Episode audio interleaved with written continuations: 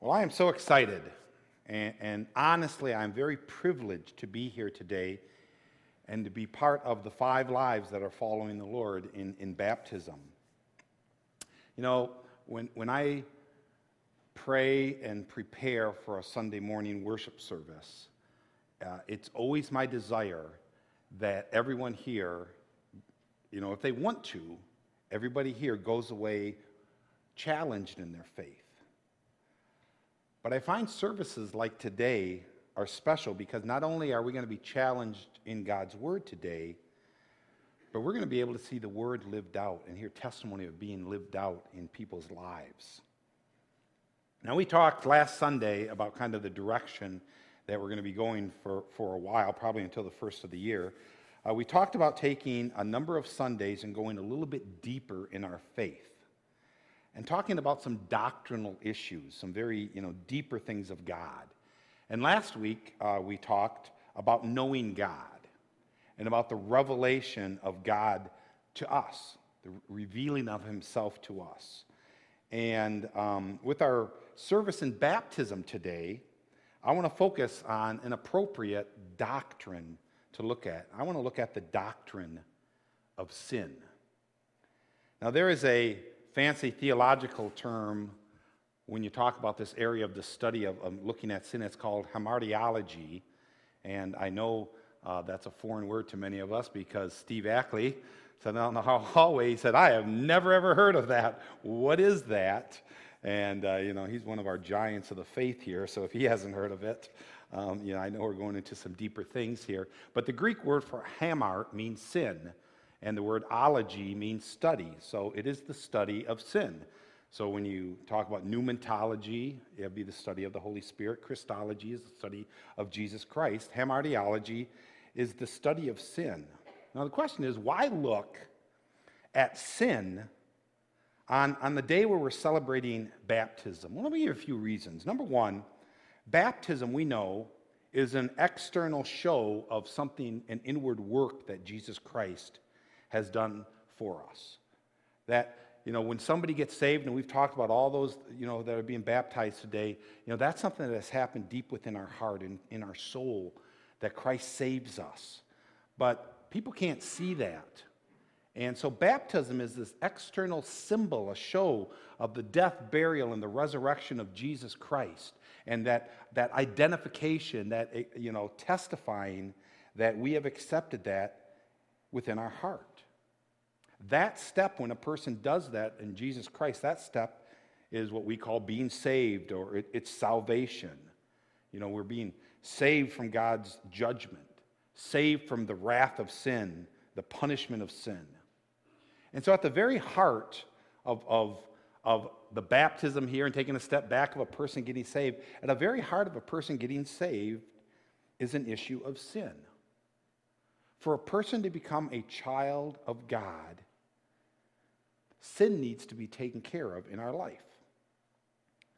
Now, there are many reasons that people might pursue God. You know, there's many ways a person might be drawn to Christ. A person might be having some really struggles in their life. And, you know, they read the Bible and, you know, and they begin to pursue God because of the struggles and to find out some answers. You may have come to Christ because you came to a place in your life with a hopelessness and an emptiness and, and a purposelessness, and that might brought, have brought you to pursue God. Even a desire to know God, you know, um, a lot of people have those. You know, God reveals himself in nature, as we looked at last week, and to know, you know, see that and say, you know, to, to know our Creator.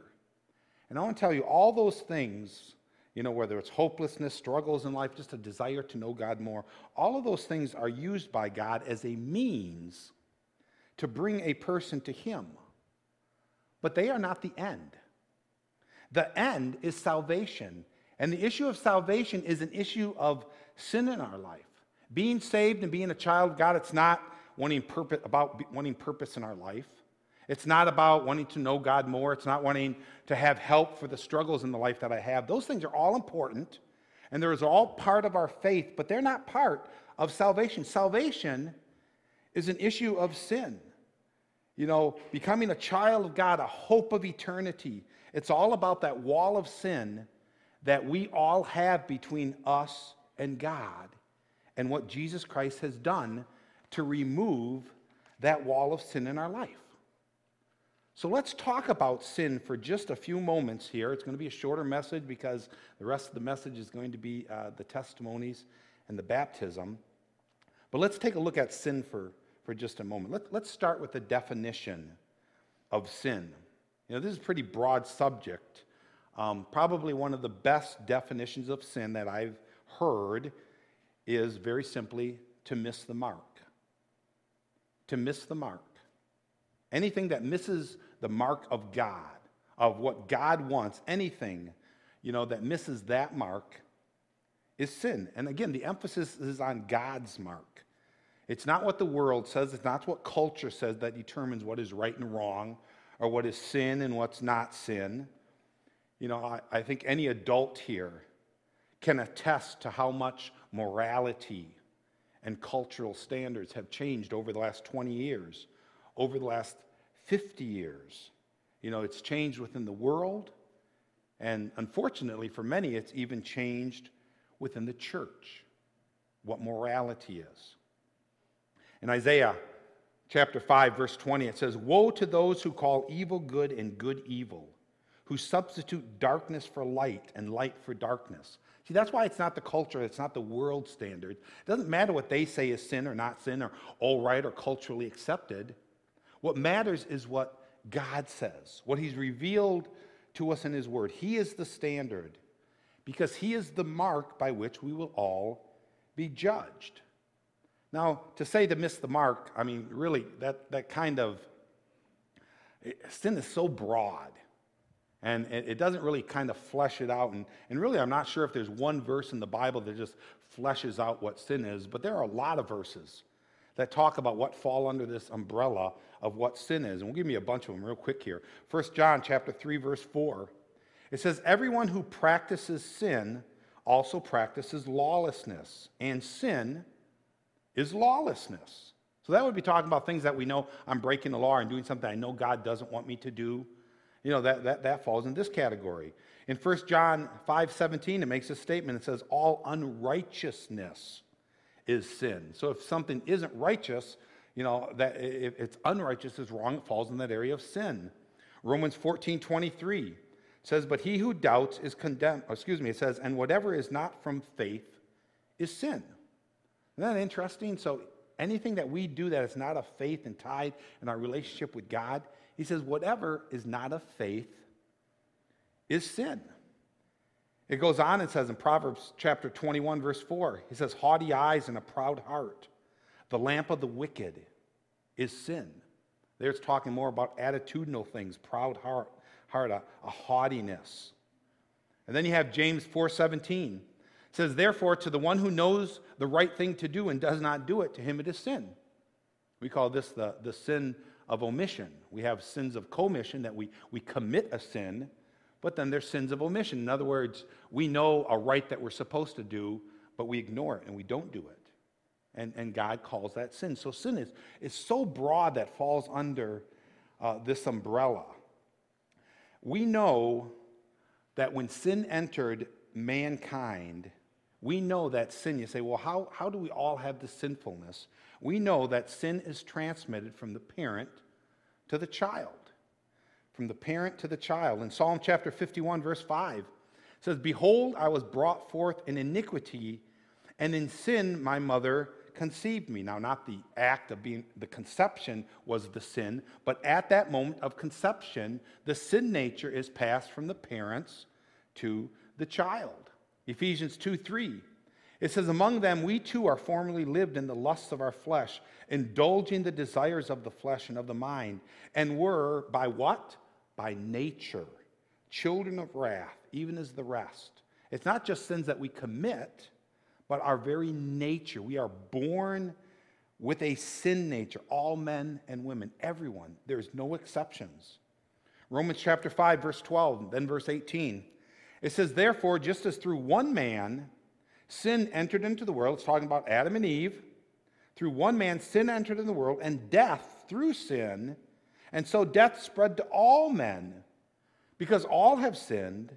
Said, just like it came through one man, it says, so then as through one transgression there resulted condemnation to all men. It has been handed down to us, that sinful nature. So we all have a sin nature. But no one can deny that not only do we have a nature, but we also have sinful actions. Just think about your past week. Maybe some things that you did, some attitudes that you have, some thoughts that you have. You know, that's why Romans 3:23 can say for all have sinned and fallen short of the glory of God. Everyone. We have all missed the mark. So with that, let's for just a few minutes, let's talk about sin. Very specifically, let's talk about sin. Let's start with a, excuse me, um, let, let's talk about the sin that separates us from God.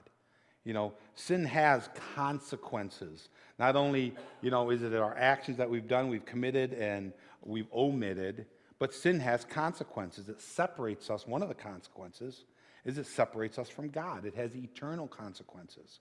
In Matthew chapter 25, verse 41, it says, Then he also, he will also say to those on his left, Depart from me, accursed one, into the eternal fire which has been prepared for the devils and his angels. One of the eternal consequences of the sin nature and the acts of sin that we commit is a separation from God in a place that we refer to as hell, a place of eternal punishment. And some people think, well, yes, I do wrong things, but I also do a lot of good things. And that could be very true. But again, remember, God is the standard here. And, and sin cannot be dealt with by trying to have our good outweigh our bad. You know, we talk about that on the scale somehow, that somehow we, we feel that when we, you know, stand before God that, yes, I've done a lot of wrong things, but I've also done a lot of good things, and, and hopefully God will look at those and, and somehow it'll outweigh it. No, Isaiah chapter 64, verse 6 says, For all of us have become like one who is unclean, and all our righteous deeds are like filthy garments, and all of us wither like a leaf, and our iniquities like the wind. They take us away.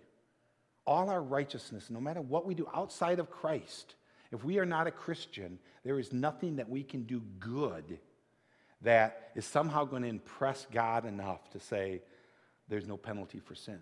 There's no penalty for for the nature that we have had handed to us. And so, with this, this, this horribly gloomy situation that we have been born into, into this world, a fallen world, what is our hope? What's our answer to sin? Well, you guys know John 3:16, don't you? Say it with me. For God so loved the world that he gave his only begotten Son, that whosoever believeth in him shall not perish, but have an everlasting life. That is the answer.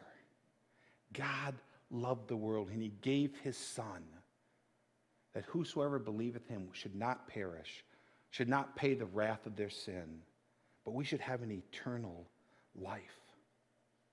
Acts 17, verse 31, it says, Because he has fixed a day in which he will judge the world in righteousness through a man, it's speaking about Jesus there, through a man whom he has appointed, having furnished proof to all men by raising him from the dead. So one day, when we all stand before God, what is going to be the standard? What is going to be the standard of, of, of judgment or not to be judged, of eternity in heaven or eternity in hell? It's all going to hinge on the person of Jesus Christ, God's Son his death, his burial, his resurrection as, as a payment for our sin. What Christ did on the cross. All of that is, that's all that's going to matter at that point. Not whether we tried to be a good person, not even let, that we tried religion, you know, trying to pursue God. What is going to matter is what we did with the cross of Jesus Christ and his blood shed for the forgiveness of our sins.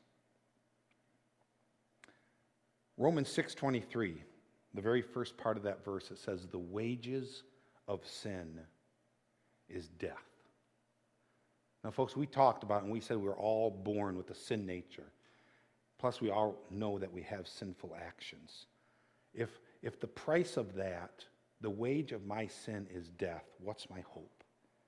The second part of that verse, it goes on in 623 the wages of sin is death, but the free gift of God is eternal life through Jesus Christ our Lord. That is our hope. It is only Jesus Christ. Matter of fact, in Romans chapter 7, verse 24, verse 25, it said, Paul is speaking here and said, Wretched man that I am, who will set me free from the body of this death? I mean, he's just gone on in a whole chapter talking about he does things he doesn't want to do. He doesn't, you know, find himself doing the things that he should be doing. And he's talking about this, this, this prison of sin that we are all called into. And Paul, he gets to the end of that chapter, and you can just hear him, you know, not just writing, but crying out in his heart, Wretched man that I am, who will set me free from the body of this death? Thanks be to God through Jesus Christ our Lord. He is our only hope. Jesus Christ, He is the answer. He is the only one who lived a sinlessly perfect life. And then, in a free act of, of His will, He went to the cross to die to pay your sins and to pay for my sins. Now, those verses in Romans 7 that I read there, they're at the very end of the chapter. And the chapter, then chapter 8 starts with this verse. It says that. It says, Therefore, there is now no condemnation for those who are in Christ Jesus. Those who are in Christ Jesus, those who have accepted him as his Lord and Savior. If you are a child of God, there's not a judgment coming, there is not a, a, a condemnation coming. And, and through this picture of baptism that we're going to be witnessing here in just a few moments here, there also comes a challenge. It's, it's so neat to watch these people following, you know, and, and identifying with Jesus Christ. That's so neat, but, but every baptism is a challenge to you, challenge to each and every one of us here. And the challenge is who will pay the penalty for your sin? When you stand before God, how, are you going, how is that debt going to be paid? Are we going to try to pay for it with our acts that we've done and trying to earn his favor? He, he says that doesn't work. What is the answer? Who is going to be paying for your sin? You know, I find in there are a lot of people who today don't like talking about sin. Matter of fact, there's a lot of churches that don't like talking about sin, that we are sinful. Um, it, it comes across as being judgmental. And in some ways, it comes across as being, you know, hypocrites because even as a Christian, you know, my sins are paid for. I still sin, but those sins are all paid for. So we, we come off looking bad. So we find that so many people, we don't want to talk about the very central issue of our salvation is our sin, of why we need to be saved. Friends, if, if someone you knew had cancer and it was just spreading through their body and, and you had the antidote for it, it's not an act of love not to point out that they have cancer. Well, let's just talk about their nice hair and, and how nice they dress. It's an act of love to talk about something that is destroying them and to point them to the right way. And that's why sin is so important for us to understand it, not to minimize it, not to dilute it, because it separates us our, from our eternal loving God. And the question everyone here has to answer is when I stand before God, who is going to have paid for my sin? Will it be Jesus Christ and I've accepted his payment into my heart, accept what he has done to pay for my sin? Or am I going to be relying on something else? And I want to tell you at the end of this service, at the end of the baptism service and everything, if there is anyone here who would like to talk about being saved, about what it means to be a child of God. If you want to ask how you know, we do it and, and everything, I would love to sit down and talk with you. I can have somebody else talk with you about it. This is a question that is way too important for us just to gloss over and say, well, that's a really nice truth. You know, it doesn't become ours until we accept that within our heart, not just accepting it within our head.